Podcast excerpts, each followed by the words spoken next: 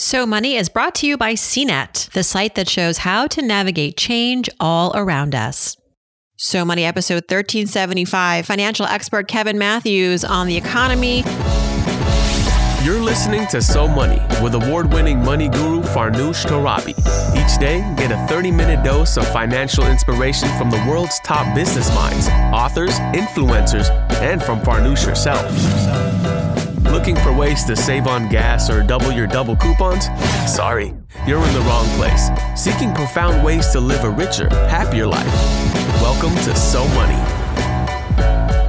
We're all going through this together, and you don't want to internalize what is going on in the market and make it feel, or even just the, the broader economy, and say, I am the bad person, I did something wrong, when you really didn't we didn't really have that much of an impact on an individual level on how things are playing out. So remember that, see what you can do to make the best of the situation, be a little creative, and then really stay focused on the long term because this will be temporary. We don't know how long, but these, th- these things tend to be temporary and there is a way out. Welcome to So Money, everybody. I'm Farnoosh Torabi, June 27th. Today, we're in conversation with financial expert Kevin Matthews. He's here to talk about the Fed's interest rate hike and how it will or won't tame inflation, as well as good advice for home buyers right now in 2022. And if you're looking at the crypto market and thinking maybe it's a good time to buy, Kevin's got an important perspective. Now, more about Kevin, I just discovered him a couple of weeks ago and I'm kind of kicking myself because he's amazing. He's a number one best-selling author, former financial advisor who's helped hundreds of individuals plan for their retirement. He's managed more than $140 million in assets during his advisory career. Today, he's got a very popular YouTube channel Go to buildingbread.com slash YouTube to learn more about that. Lots of good videos, great explainers. Kevin, like me, he's really into the economy. He's got actually a degree in economics from Hampton University. He's also got a certification in financial planning from Northwestern University. Here we go. Kevin Matthews, welcome to So Money. Thank you for having me. It's so nice to connect. You know, we became friends on Twitter. We're Twitter friends. Yeah. Uh, you were you were kind enough to respond to a very nerdy question I had that I posted on Twitter a little while ago. Uh, maybe we can talk about it. We can start there. What what confused me was you know all these eggs we're putting in the federal reserve basket mm-hmm. to help us get out of this economic mess and i know that that fed has a lot of power and and to help with inflation specifically, their power tool is to raise interest rates, which they are doing. But I have to wonder what else can we do? Because I don't know if we can Fed hike our way out of this mess. Because as you've talked about on your YouTube channel and across your platforms, and I agree with you that if we're looking at this problem as sort of a two sided issue, we've got you know demand on one side and then we have mm-hmm. supply on the other we have a lot of consumer demand the economy has been very hot Spending has been very high, prices have been going up. So raise interest rates. We'll want to save more than spend. Get it. But what can the Fed do about supply? And are we missing like a task force here, you know, to, to go and talk about how we can help with the supply side of things? And I know that those are sort of existential issues because, like, how can we stop a war? How can we suddenly end a pandemic? That has really been the problem as far as supply chain and manufacturing disrupt- disruptions. So I don't know. I, I, was like throwing it out to the economist nerds and on Twitterverse, and you wrote to me, and you you had some really thoughtful responses. I'd love for you to get to share that with us now.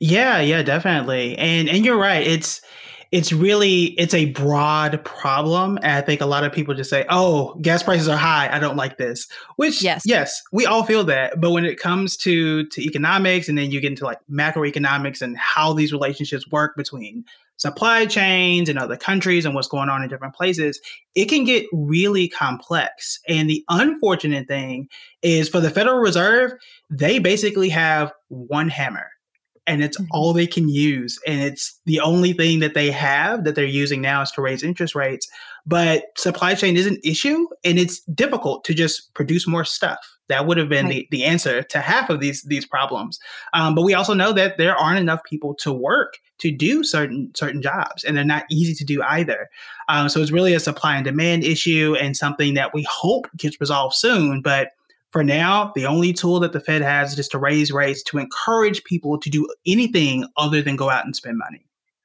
And the key word is soon because we're hurting.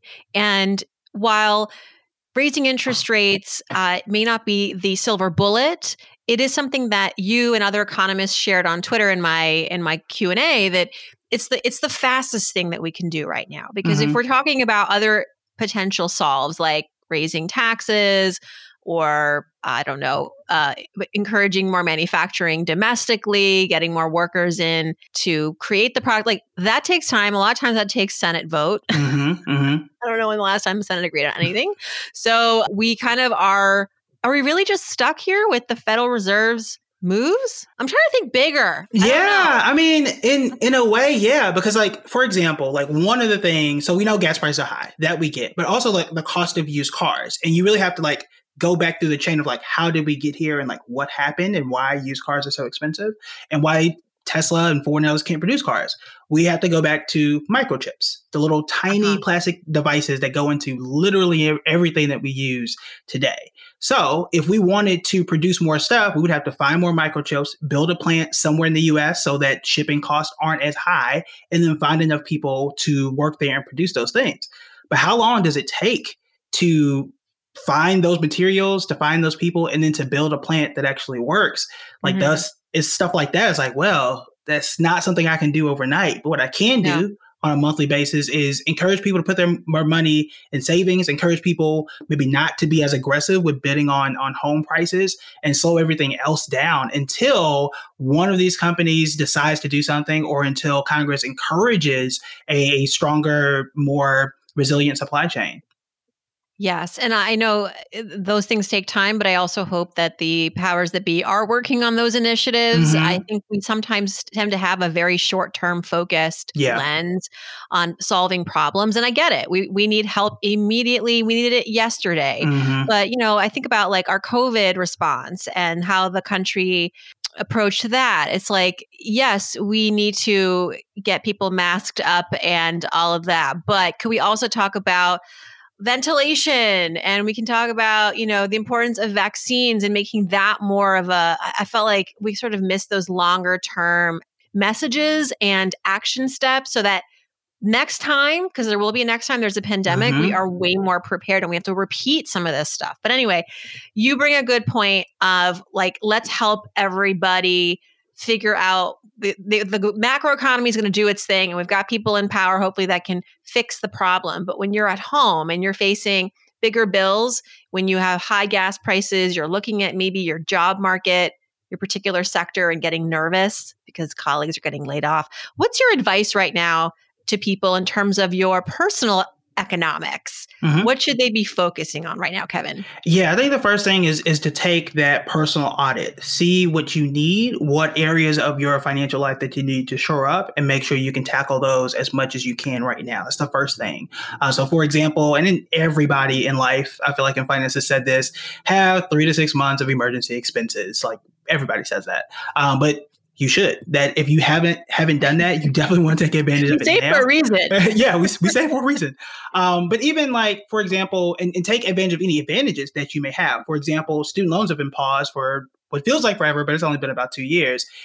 If whether or not they're going to cancel or not down the line, you got a few more months to take whatever that payment would be and try and save it, assuming that inflation hasn't eaten up all of that cost. So take an audit, see like what the worst case scenarios would be, and try and protect against those. That's number one. The 2nd mm-hmm. thing is to try and be as creative as you can uh, with these rising costs. So if you are optional to go into the office, maybe you instead of going every single day if your job allows let's see if we can just do it one day a week or two whatever works for your office culture. Um, see what are some some substitutions that you may um, have. There's a brand of cereal or brand of milk that you typically buy that is more expensive perhaps you want to switch that out to kind of lower cost um, in the short term until things start to even out Really smart. Creativity, as well as ne- I'm hearing also from your advice, negotiation. Mm-hmm. So, speaking up, being an advocate. No, it's hard to identify silver linings in a, t- in a time right now where everyone's really hurting, various levels of hurt. You know, if you're thinking about how can I, if I can somehow hold on and ride through these turbulent times and maybe come out on the other side of this stronger, maybe not financially stronger, but I've learned a few things like the importance of self advocacy. That if I just ask my employer for what I need instead of being afraid to, that it might be able to work out in my favor. What are some other muscles we should be flexing right now to build that resilience. So there, there's always like the the mental side when it comes to to finances and just the economy and, and everything. I think asking how you can make the best out of a situation um, instead of you know i know it's negative but like i know costs are high. I know this is not fun especially as, as an investor. Like i don't like seeing something down 40%, right? However, I need to take a step back and see what is the best thing I can make out of the situation.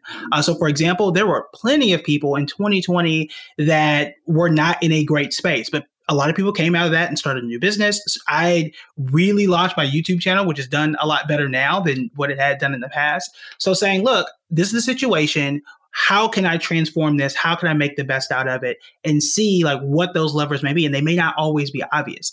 The other thing too is again, taking that step back. This is not the only recession that, or there's no official declaration of recession yet. Okay. So let me take that part of it back. But the market is, we're in a bear market. The market yeah, is down about things 20%. are bad. Yeah. It's, it's bad, but it's not the only one we've ever been in is not even as bad as what it was in 2020 when it was down 38%. We're only down 20 so far. And you're not mm-hmm. alone. Remember that too. Like we're right. all going through this together and you don't want to internalize what is going on in the market and make it feel or even just the, the broader economy and say, I am the bad person. I did something wrong when you really didn't we didn't really have that much of an impact on an individual level on how things are playing out. So remember that, see what you can do to make the best of the situation, be a little creative, and then really stay focused on the long term because this will be temporary. We don't know how long, but these, th- these things tend to be temporary and there is a way out. Yes. Uh, I just want to hit replay, rewind and replay that. And I would also add to that very important message you just gave that bull markets and periods of growth in the economy are more not only more frequent but they last longer absolutely. than recessions and bear markets so very important to have that historical context. Let's get into some specific problems though kevin. You're really good at tackling like really meaty specific issues that people are grappling with. You've got a bunch of videos on your YouTube channel. One, for example, if you're looking to buy a home right now, you've been struggling for like a while, maybe you've been in the market since 2020 to no avail. I know some of those people mm. feel really bad for them because it takes it takes a certain kind of person, you know, to to be able to last this long and not give up. But now you might want to be giving up because not only do we have rising interest rates, home prices they're not cooling as fast as I would have thought, especially in these hotter markets. So you're not only paying more interest, you're paying a bigger sticker price. I read a statistic the other day that like it's the same someone looking for a home last year. Uh, that home, you know, an average home, like let's say that the monthly mortgage was going to come to $1,600 a month. This year, with where interest rates have more than doubled, and that home let's just say has grown a conservative 10 or 15% mm-hmm, since mm-hmm. that time you're paying more than double in your monthly housing costs for that same house. So this is completely taking people on uh, to the sidelines. But if you're in it to win it here and you're giving someone advice and they're coming to you like I still want to buy a home in 2022 what what are you going to tell them? Yeah so I'm I'm a recent homeowner will come up on a year in August and, you know, as, as someone who pays attention to numbers, it wasn't fun knowing that I paid at least 50000 over asking. Just that was that was um, the the unfortunate market at that point in time. However, interest rates were lower.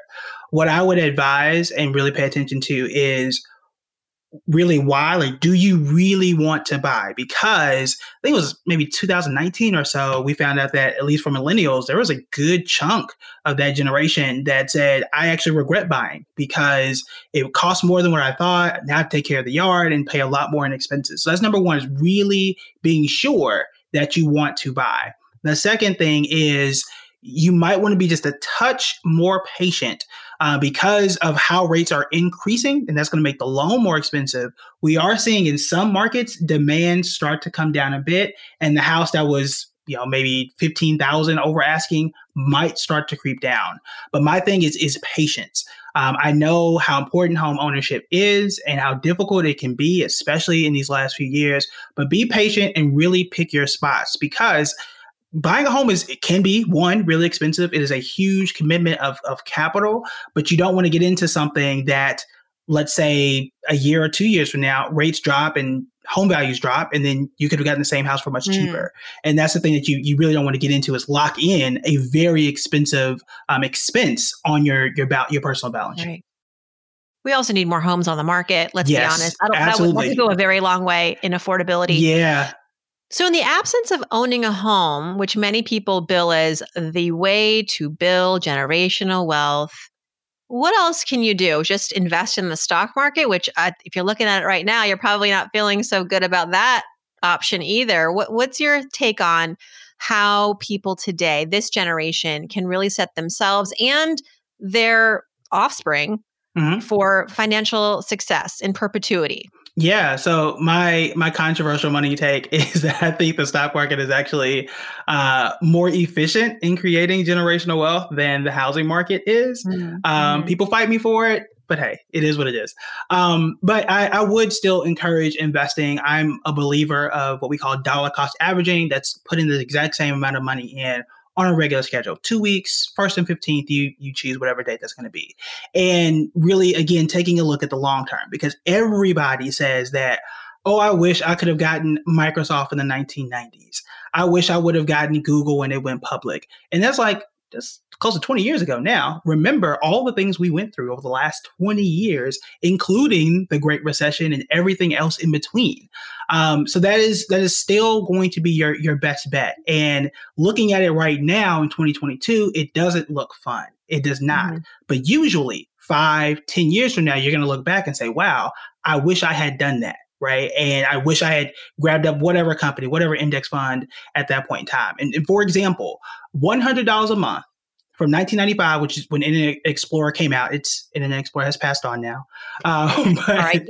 but when yeah. right, and it should have gone sooner. But anyway, when it came when it came out, if you had invested just $100 a month in 95 up until let's say May of 2022, you'd have $600,000 to your name. That's a lot of money, but also that's a lot of time. We went through the yeah. dot com bust. We went through 9 11, went through a pandemic, we went through all these crazy election cycles, and you still would have had $600,000. And that's a moment right now. So it's not about what's happening right now. It's not about zooming in, it's really about zooming out. Great, great advice. Crypto.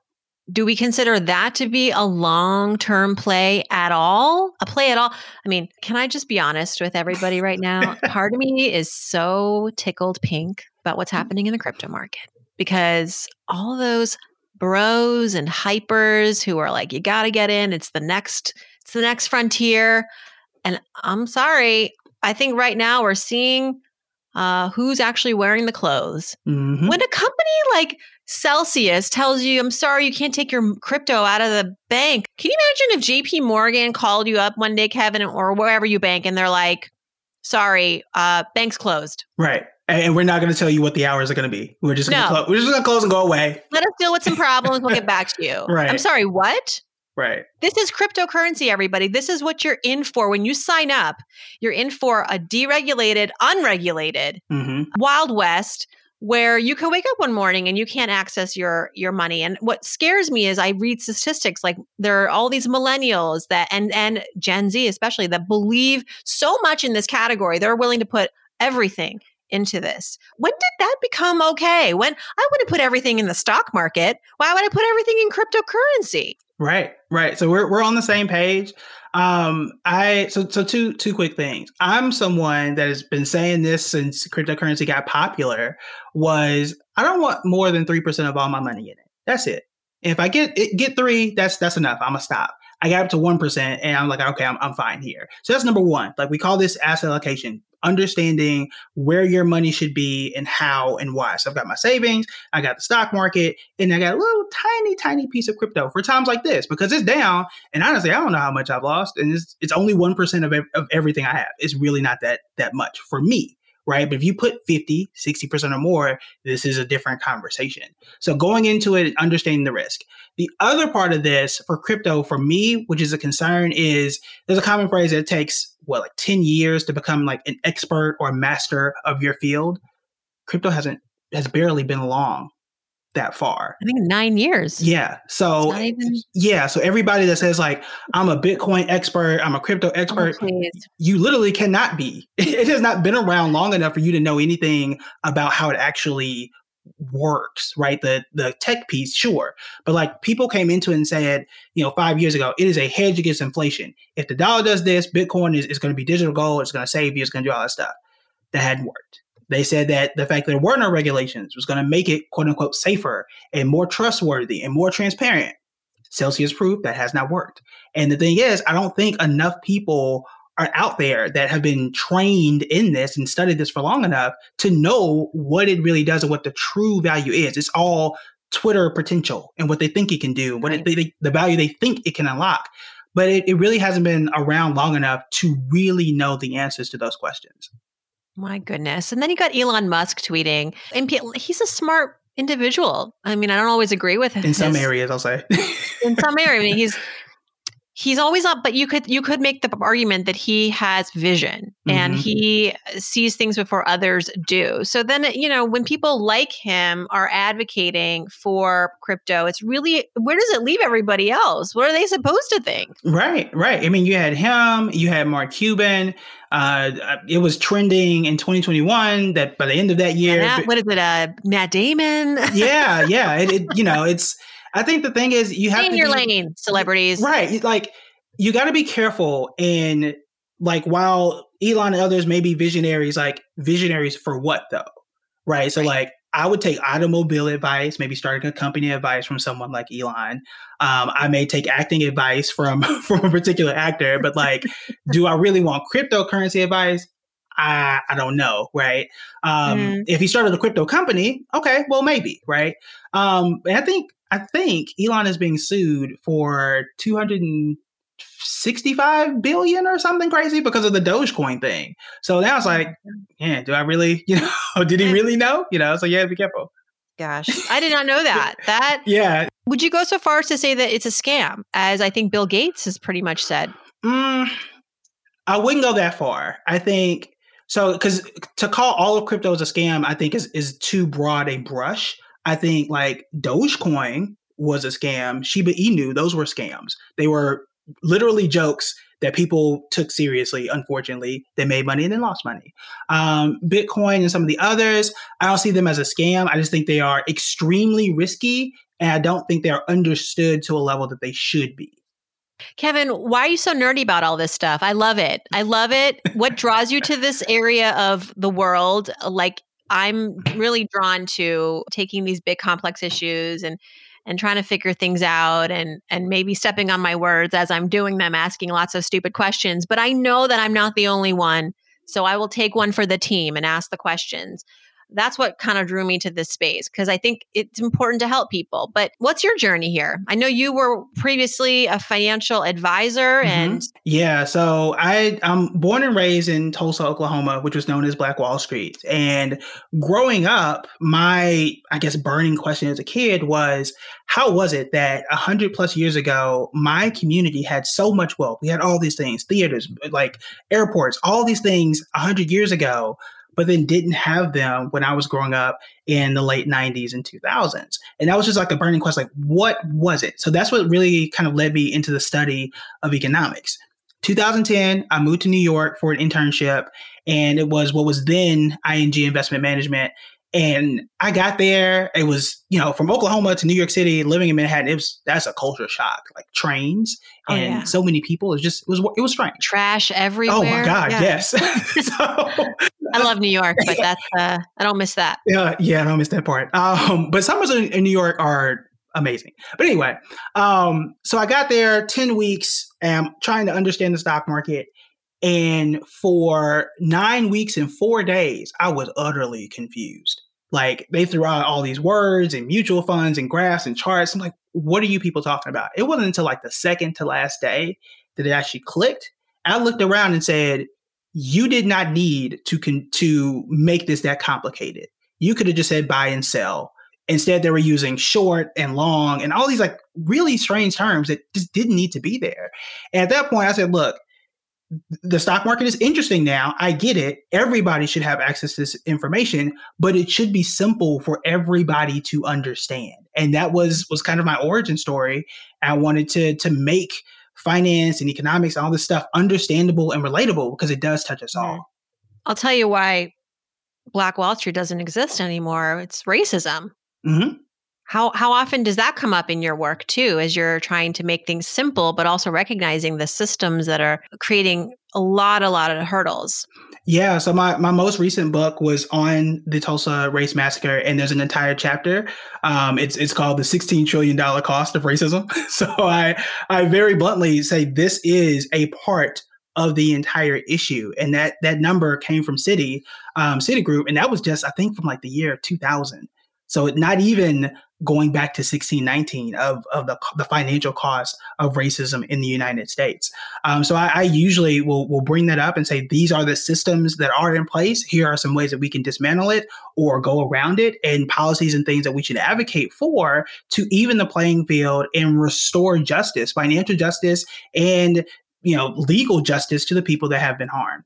Well, we will have you back for sure. As we know, financial equity is a very important pillar here on So Money. Kevin Matthews, thank you so much for breaking down so much of this important stuff for us. I know uh, everyone's got all these questions, and you have been so helpful helping us navigate everything from the stock market to interest rates, real estate, cryptocurrency. You're a gem. Thank you. Thank you for having me. Thanks so much to Kevin for joining us. Check out buildingbread.com for more about Kevin and his YouTube channel as well as his book. I'll see you back here on Wednesday. And in the meantime, I hope your day is so money.